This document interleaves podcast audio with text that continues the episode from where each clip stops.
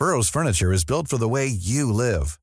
From ensuring easy assembly and disassembly to honoring highly requested new colors for their award-winning seating, they always have their customers in mind. Their modular seating is made out of durable materials to last and grow with you. And with Burrow, you always get fast, free shipping. Get up to 60% off during Burrow's Memorial Day sale at burrow.com slash ACAST. That's burrow.com slash ACAST. burrow.com slash ACAST. From the Webby Awards, I'm David-Michel Davies. This is the Webby Podcast. Words move people. Let's dance. Google, are you feeling lucky? Okay, Google, be my interpreter.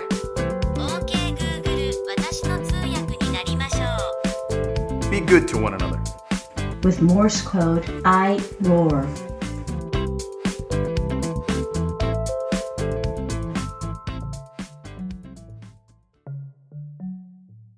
Hey there, and welcome back to the Webby Podcast. Restaurant recommendations, interactive stories, and even access to the internet for the visually impaired. These are just a few of the possibilities of voice technology. And for my next guest, Cathy Pearl, each use of voice should seamlessly fit into our daily lives. Cathy is head of conversation design outreach at Google, and she's on a mission to foster better conversations between machines and humans. She's also a Webby judge in our new voice categories. Cathy and I talked all about voice, from how great design should encompass the variety with which humans speak, why she's excited about silent speech, what excites her most about the field, and her blueprint to help anyone who's designing voice user interfaces. We start off talking about the growing field of conversation design. My job um, is all about bringing awareness of conversation design. So basically, it's how we are teaching computers to communicate more like humans and not the other way around. So, anytime you're interacting with a voice user interface, whether it's on a smart speaker or your phone, there's a lot of design best practices and principles that should really be applied to make that a good experience and not a frustrating experience. We've all had a lot of frustrating experiences. And my job is really to educate and bring awareness that we can actually do a much better job and have really pleasant, interesting, efficient uh, interactions. Well, you know, you just said something right away that I've always thought about it as kind of the opposite, which is I always thought when I'm interacting with these things that I should be trying to, you know, how can the computer understand me? Like I, you know, I think if you were to record me or anyone really inter- interacting with Google Home or some other voice assistant, there's sort of always like a, a, shorthand where people like say things in different ways and in shorter shorter words or try and guess the words that are going to trigger the response, right? Yeah, that's really common and it's something we're trying to get away from because our goal really is not to pretend to be human, but it's really all about leveraging the way that people already talk. And the more that we can do that, the more naturally somebody can speak and not have to get into this sort of shorthand computer language, which is a lot harder for people because we've all been talking since we were little. And if we can just talk the way we normally talk, I mean, that's the best. One example I'll give is a while ago, our internet was out and we like rebooted the router and all this stuff. And without even thinking, I just said, Hey, Google, are you working? And it came back and said, Hi, how can I help you? And the thing I love about that is I didn't have to stop and think like how do I say this command about checking the internet? It just it just came out of my mouth. It replied. I knew the Wi-Fi was working. And that's the goal we're we're heading towards. Like let's not force people into a box of how to speak. Why do you think people do speak in a different way to Google Home than say to their friend or you know in a different type of conversation? What's the context there that's that's driving them, and like what do you need to do in order to to change that? I think it's a couple things. One, it's the fact that we learned a language on how to type keywords into a search box, and we had to learn that, and we all got pretty good at it. And now we've expanded to this idea of speaking, and so a lot of people think, well, I must have to use the same way. The other part is there are just a lot of bad voice user interfaces out there, and so you've had to learn to try lots of different ways because a lot of times the design is poor. Like, let's pick an example where it asks you something like, Do you like cheese? And the person building that might think, Well, people are either going to say yes or they're going to say no. It's easy. But in fact, people say, Sure, I do, or heck no, or Oh, I like hard cheeses, but not soft cheeses. There's so much variety in how we speak. And if you design well, you can capture all those things. But a lot of people skip that and they think, Oh, I asked a yes no question. People will say yes or they will say no. And they miss out on that opportunity to really let people speak the way that they speak. How do you learn about all the ways that people answer those questions? Is just from like just doing user research, or do at some point you just you've done it enough that you sort of know what the typical fifty responses are going to be, or It's certainly both. If it's something like a, a yes no question, you know, we know a lot about that already and we can reuse those lessons. If it's a new domain, a new way, a new subject, then user research absolutely is really important and just iterating. So, first you do testing with a small group of people and you see the responses they give and you make yours better. And then you put it out in the world for a few more people, get more uh, responses, and then you continue to iterate on that because people will always surprise you, even when you're an expert in this space. And you can continually improve and be learning and, and, and making it better. Can you walk us through from a slightly more technical perspective when I'm just having a conversation or I'm asking requests of a voice assistant, kind of like what's going on in the background? So, so just to go back to your cheese example, you know, if you say, Do you like cheese? and I say, Oh, I like Swiss, in order for the software to respond to that, did you have to imagine all the 80 responses that could possibly you know somebody could give and then have those all as options that software is ready to respond to or or are using so, some other sort of AI or algorithms or something to to link potential responses to like libraries and so forth There's kind of two parts. The first part is what we call the automated speech recognition. So that's the part where it translates the sounds that are coming out of your mouth into actual words. But there isn't really a lot of meaning yet. So, for example, I don't speak German. If someone is speaking to me in German, I might be able to sort of write down the sounds they're making and show those to somebody who does speak German and they could understand them, but I don't understand them. So that's part one. And part two is the natural language understanding, what you were just talking about, where if you say Swiss, how do we know that's a cheese? And it's a combination at this point in the technology of both some manual labor that people are doing and also some machine learning. And it's a combination of taking those things and grouping people's responses that are similar together. We can do some of that in an automated way, but it's not 100% automated yet for sure. For every action that's created by anybody, there has to be some amount of manual labor to just capture the potential meanings of the responses.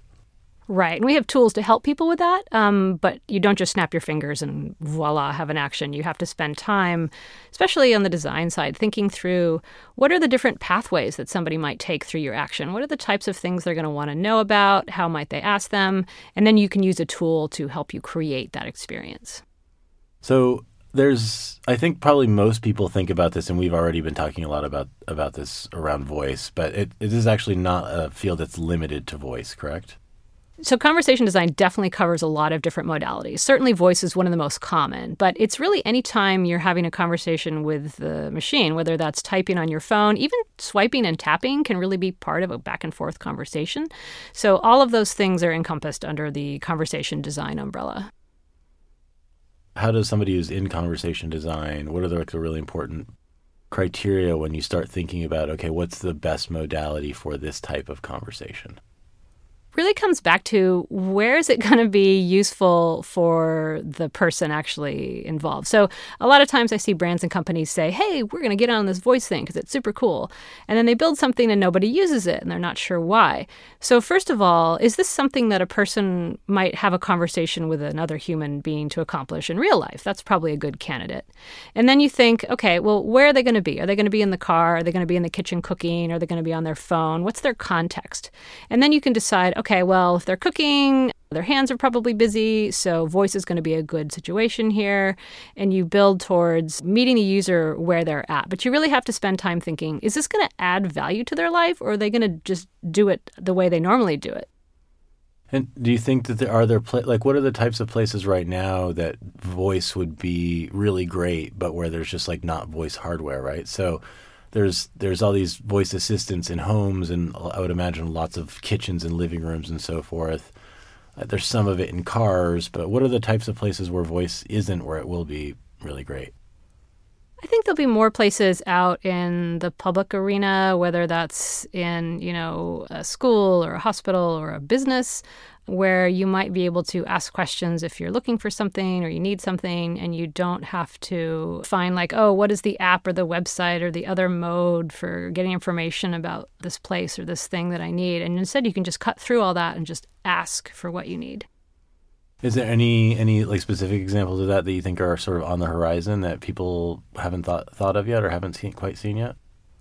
One of the things I'm kind of excited about is this idea of silent speech. One of the things about voice user interfaces is that a lot of us might be comfortable talking to our smart speaker at home, but when we're out and about or in the office or whatever, we feel kind of silly talking out loud to our computer. And there's places like MIT is working on a prototype called Alter Ego, where it captures the pre speech signals that you're making. It has a little uh, sensor along your jawline. And as you start to form words, you're sending signals so it can understand certain words that you're, quote, saying without making any sound. And I think something like that that allows us to still use this frictionless method of communication without everyone necessarily hearing us is going to be a really big step to making these more ubiquitous. Interesting. So, can you like help listeners just like even visualize a little bit more what that moment is or that second is? Like, so if I were to say the word yes, I'm I'm sort of doing something with my mouth that like that is pre signaling a yes before I start yes, or is it I can say yes without actually verbalizing it? Exactly. It's as you start to form the word, but you stop before you actually speak it out loud. You're already making very, very subtle movements along your jaw um, and inside your your mouth that can be picked up with sensors. Yeah, you can actually check out the video of the prototype called Alter Ego from MIT on YouTube. One thing you brought up there, I was really interested in, is that talking a little bit more about that place where people are comfortable using voice and not comfortable using voice. And I think that one thing, at least that I've when I've spoken to people in this field about this, what they've said a lot about, especially the home assistants, is it's really hard to get people to start using them. But when they start using them by themselves at home and nobody's there, it's like the usage can ramp up really, really quickly. Um, but not so much around other people and in public. Is that something that you found and yeah, definitely. Um, even myself, who have been, you know, using voice user interfaces for 20 years, and I'll be out if I'm out and about, like I'm on the train or something, and I and I want to dictate a text message. I often won't do it because I feel a little funny.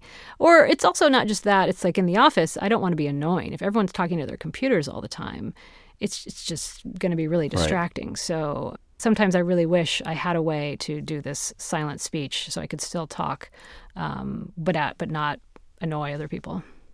Right. So so that's like a that's a good for people who are out there thinking about when to use voice. Back to that sort of earlier question, whether users will be comfortable saying things out loud, which sounds really obvious actually as I say it, but that's a that's a that's a good signal as to whether voice is, is the right the right modality for this or not. Yeah, for sure, and it will it will probably evolve. I mean, you think about when cell phones first came out, and you saw people talking on their cell phones, and you just thought they were crazy. Um, but people do it all the time now, so this this whole attitude may shift. Switching gears a second here, our listeners might not know you've actually been in conversation design for much longer than people might expect, given that some of these voice assistants and technologies that we're just talking about now are fairly recent. But you've actually been involved in this field for for a couple decades, if not more, right? Yeah, almost exactly 20 years, in fact. I got my start uh, back in the late 90s at a company called Nuance Communication. And back then, the only really publicly available mainstream use of this technology with voice was automated phone systems. So I worked on those things where you call and talk to your bank or your airline and and uh, you know do things over the phone. And although the technology has certainly improved since then, and the use cases have really changed, having things like a smart speaker in your home, the thing we often emphasize when we've been if we've been working on this a long time is that a lot of the best practices and principles about conversation design we learned you know back back in the early 2000s and they're still applicable today even in this new model. Um, and that really surprises people sometimes because they think oh phone systems are so different. Um, but they have a lot in common and there's a lot we can learn from them. It just strikes me that you were working on something for the most part i think probably most people got onto those phone trees and there's some amount of like not wanting to interface with with the software right? Like people are trying to push zero or get out of it or say agent or like they're trying to get to another person and to some extent some of the work there is trying to quickly get them into the right place. Whereas now it's like you have millions of people you know suddenly like voluntarily placing these things all over in their you know in their lives all over the place and and trying to use them as best they can all the time For sure. I remember back when I worked on phone systems, you know, I'd go to parties and somebody would say, What do you do? I'd say, Oh, I work on those phone things. And they'd say, I hate those. Um, and certainly, you know, after spending eight years doing that, I, I quit and I, I didn't want to do speech anymore because I just, the use case just wasn't. It wasn't compelling. It was like you said, people really just wanted to speak to a person, and we were not letting them. And I turned away from from voice for a while, but I really got sucked back in when smart speakers came out because here was this brand new use case where people wanted to speak to them to do things in a way that was fun or easier. And I was just I've been so excited about the new potential for voice uh, and these new modalities. You know, I think when I'm, for instance, used to processing information in some way, I'm like reading an article or I'm on a website or I'm doing something on the internet on my phone, I'm texting there's a lot of like sort of visual cues as to how I should perceive or translate that information, you know, whether I should trust it or not. I can sort of decide what I want to look at and not look at. But with voice, you also lose the ability to see like where am I getting this information from and should I trust this information and who wrote this information and all these other sort of cues I think people use to navigate, you know, what is a, a world filled with information. How do you how do you approach that from a conversation design standpoint. Like if I say Google Home, you know, what what's the temperature outside today? How how do you approach making sure people can trust the answer? You bring up some really good points. The, the first I want to go back to is just the fact that when you are ingesting information from a visual source versus an audio only source, it's so different. Because if you're looking, let's say you want to know what time a restaurant is open on Wednesday, and you look at, usually you're looking at a table of information on your phone. There's a table like, oh, it's open Mondays, this, Tuesdays, that. And you can take your time, as much time as you want, to answer the questions you want. Whereas if it's a voice only situation and you ask, you know, what time is this sushi restaurant open? You do not want to hear this blast of like, well, Monday, blah, blah, blah, Tuesday, blah, blah. I mean, that's just a terrible experience. So we have to really craft more like a human would do it and just get to the heart of what they want. As far as like trusting sources, um, the Google Assistant, for example, if you ask a question about uh, a fact or something, often it will it will tell you the source. It will say, I found on Wikipedia, and it will start describing the, the, the fact or whatever you've looked up so that's part of it is or if you're asking for the news you know it tells you here's your news report from such and such. And so it tries to give you sources for those types of, of interactions. One size fits all seems like a good idea for clothes until you try them on. Same goes for healthcare. That's why united healthcare offers flexible budget-friendly coverage for medical vision dental and more. Learn more at uh1.com Hey there, it's Michele Norris. I'm host of a podcast called Your Mama's Kitchen. When I travel, I'm usually looking for a way to find a taste of home when I'm not at home. And one of the things I love to do when I am at home is entertain. And Airbnb allows me to do that. When I was in California recently, I rented a house that had a great kitchen. And when we were sitting around the table, we we're all thinking, we're in someone else's house. Someone could be in all of our homes as well. If you have a home, but you're not always at home, you have an Airbnb. Your home might be worth more than you think. Find out how much at airbnb.com/slash host. Is that something that you, when you're designing that you're, you know, that the conversation design team at Google, when you're working through these problems, is that is that a big is that a big factor? It's like making sure people understand where this information is coming from? I would say more broadly, trust is very important to us. Um, so that has a lot of different parts to it. Part of it is, you know, source, but also part of it is just um, really building a relationship with the user. And by that, I mean even simple things like if you ask, you know, in my ideal world, if you ask for something that is not available, when you ask, say, a concierge at a hotel, you say, I want to rent a car. Can you help me with that? The concierge, if they can't, they won't say, I don't understand, right? They'll say, Oh, sorry, I can't rent cars, but I can get you dinner reservations. So I think it's a really important thing for voice assistants to do the same thing. If people are often asking for something that can't be provided, don't just say, I don't understand. Say, Oh, I can't do that yet. Because what happens is people don't know the difference between oh, it can't do that, or I said it wrong. So sometimes you get in this loop where somebody will start repeating themselves and trying all these different phrases because they think, well, maybe I didn't say it right. I'll say it like this. And it's really frustrating. So it's, it's much better if we can just be like, mm, actually, that's not something we can do. Could I, could we do this other thing? And you build trust in little things like that, little interactions across the board that over time will build trust uh, with the user. Let's talk about you have a book. Uh, it's called Designing Voice User Interfaces. Um, and I think it's sort of looked at as like a blueprint of how developers should begin to do this. And we talked a little bit about some of the important guidelines, but like, what do you think are the main principles or guidelines people should be following when designing um, voice user interfaces? There's a few really basic ones that anybody who works on this can really get behind again back to should I even be building this in the first place? Is it really adding value by allowing someone to do this via voice? There's again the whole idea of design for how people actually talk, not how you wish them to talk, uh, making sure you're iterating and testing. Um, then there's other things that the book goes through about, for example, we have this thing called error handling or, or repair. And, you know, when humans have conversations, um, we often misunderstand each other, but we don't call that an error. Like I wouldn't say, oh, hey, I was talking to David and we had three errors yesterday because we're so good at getting back on track. Like if you say, "Oh, I went out to eat at blah blah blah," and I say, "Where did you go to eat?" That's repair. And we've just get back on track. Conversation keeps going. And I think when someone comes from maybe a background of designing for a website or mobile app, you know, we know when somebody taps a button or selects a menu option or swipes. With voice and natural language understanding, it's, sometimes it's a bit more of an educated guess.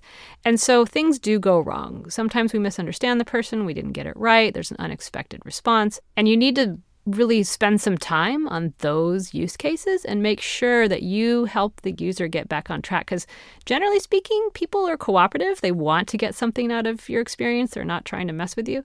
And so, you know, help them out. Think about how would a human get things back on track and and really try to emulate that. So what are what are some examples of doing that successfully?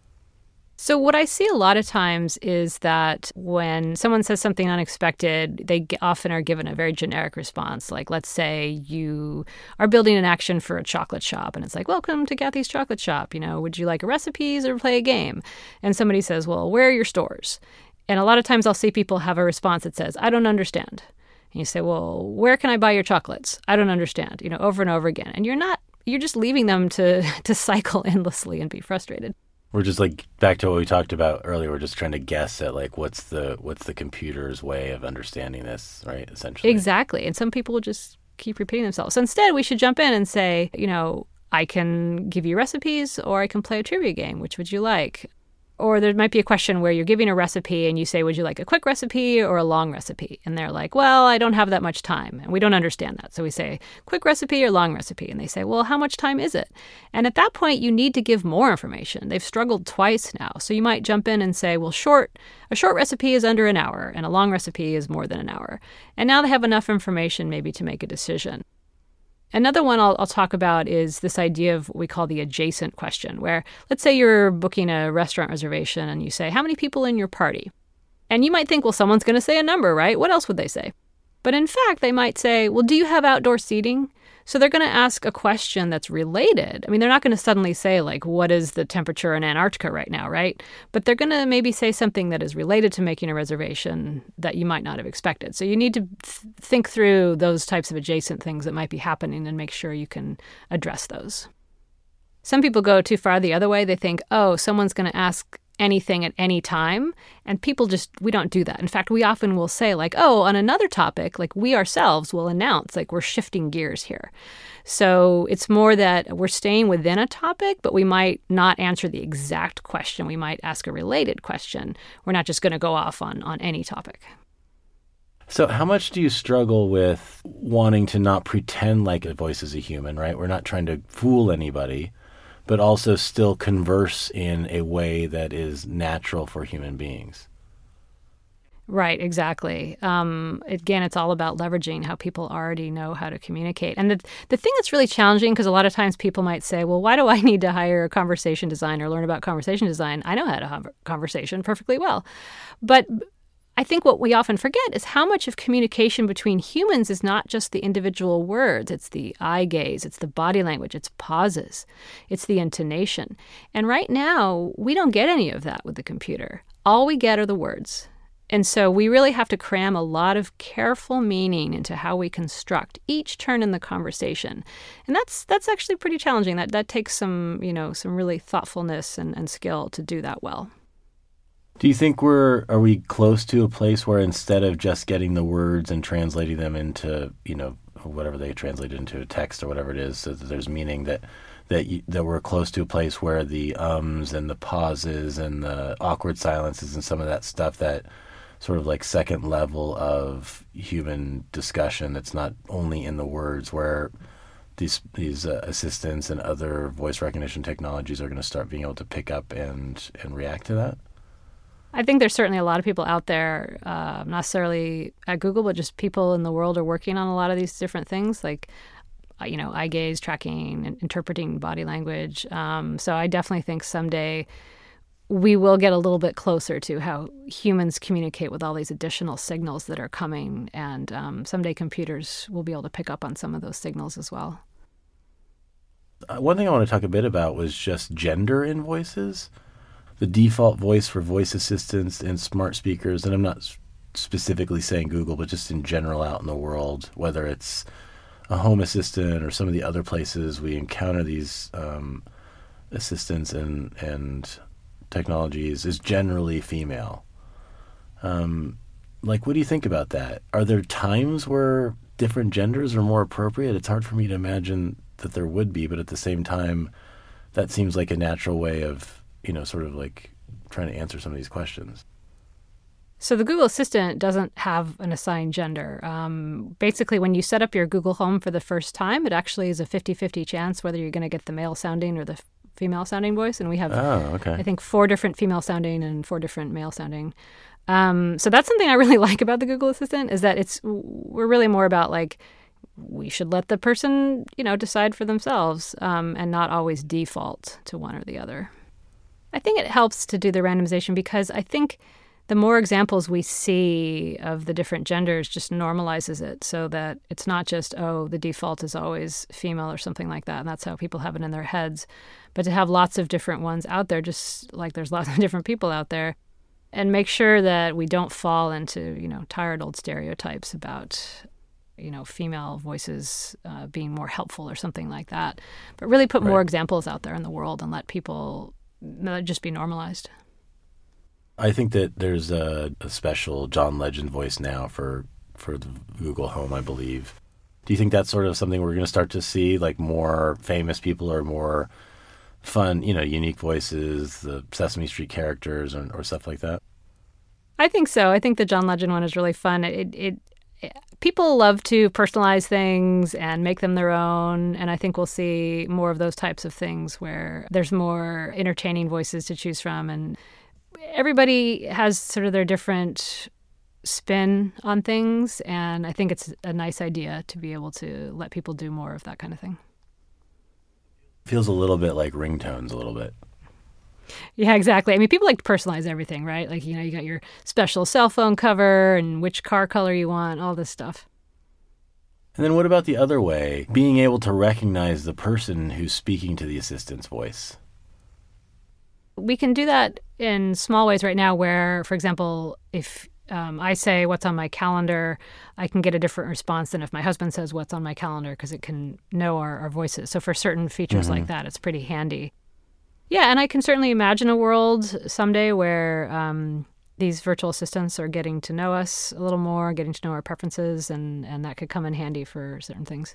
And let's talk about like kids and virtual assistants. How do you design or how do you think about um, designing conversations for children versus adults?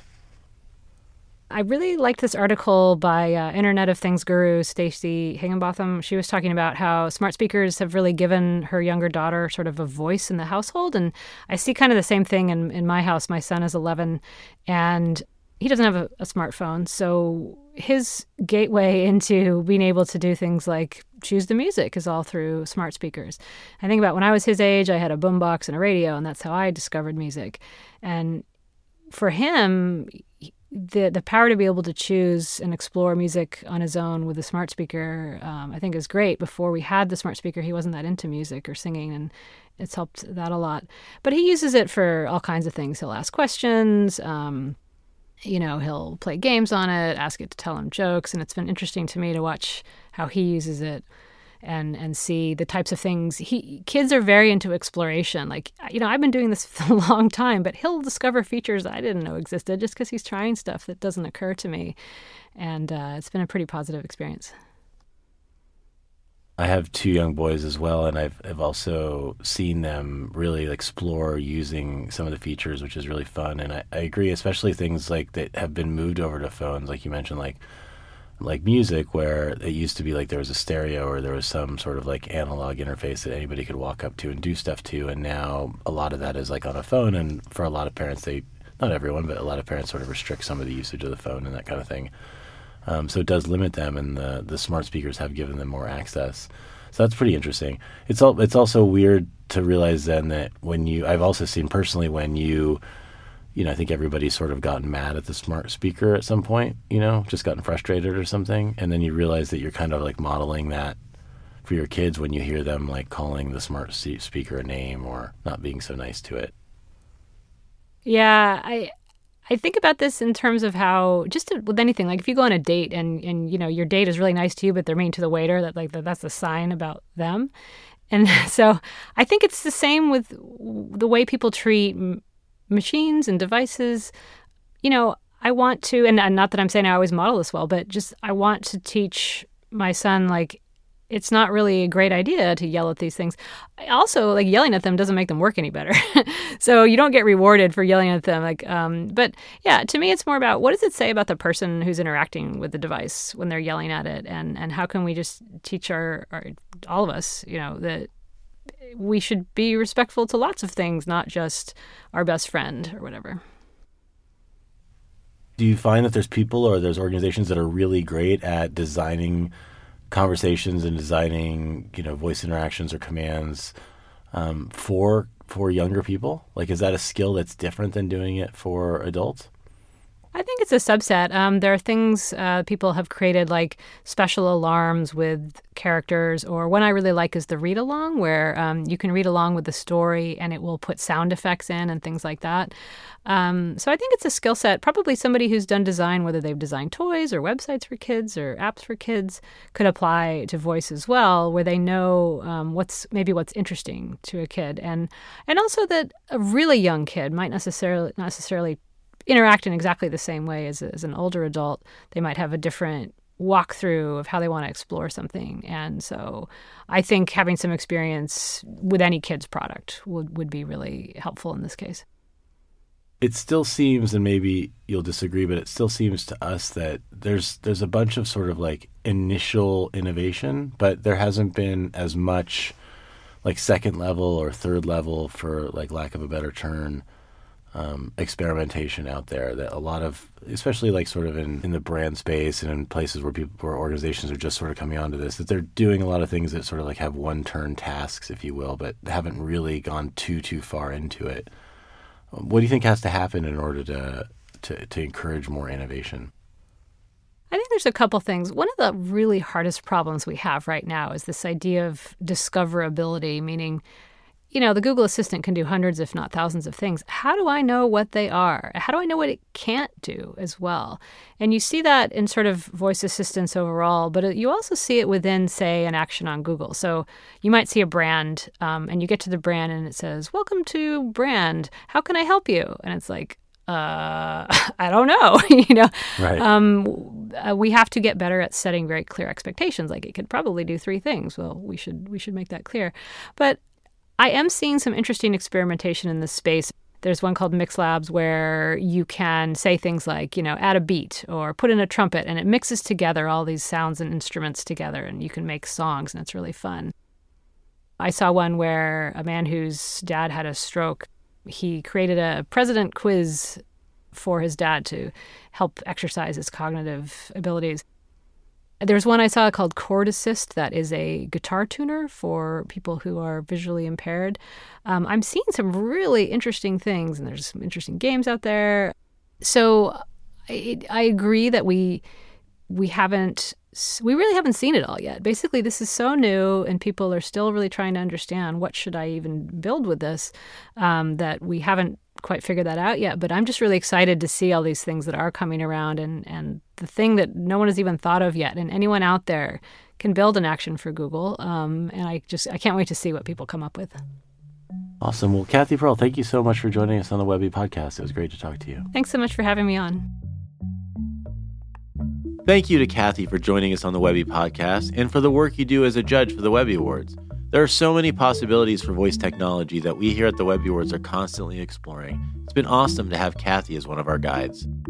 Keep up with Cathy on Twitter at cpearl, P E A R L 42, to learn how Google is using voice tech and beyond. For information about the Webby Awards, please visit webbyawards.com, W E B B Y awards.com, or on social platforms at the Webby Awards. As always, you can find me on most social platforms at DMD Likes. Our producer is Terence Brosnan. Our writer is Jordana Jarrett. Our editorial director is Nicole Ferraro. Music is Podington Bear.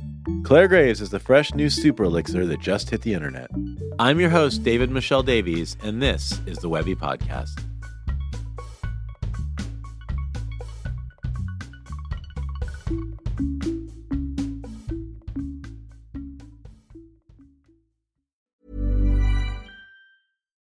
When we're on a budget, we still deserve nice things. Quince is a place to scoop up stunning high end goods for 50 to 80% less than similar brands. They have buttery soft cashmere sweaters starting at $50, luxurious Italian leather bags, and so much more. Plus, Quince only works with factories that use safe, ethical, and responsible manufacturing. Get the high-end goods you'll love without the high price tag with Quince. Go to quince.com/style for free shipping and 365-day returns.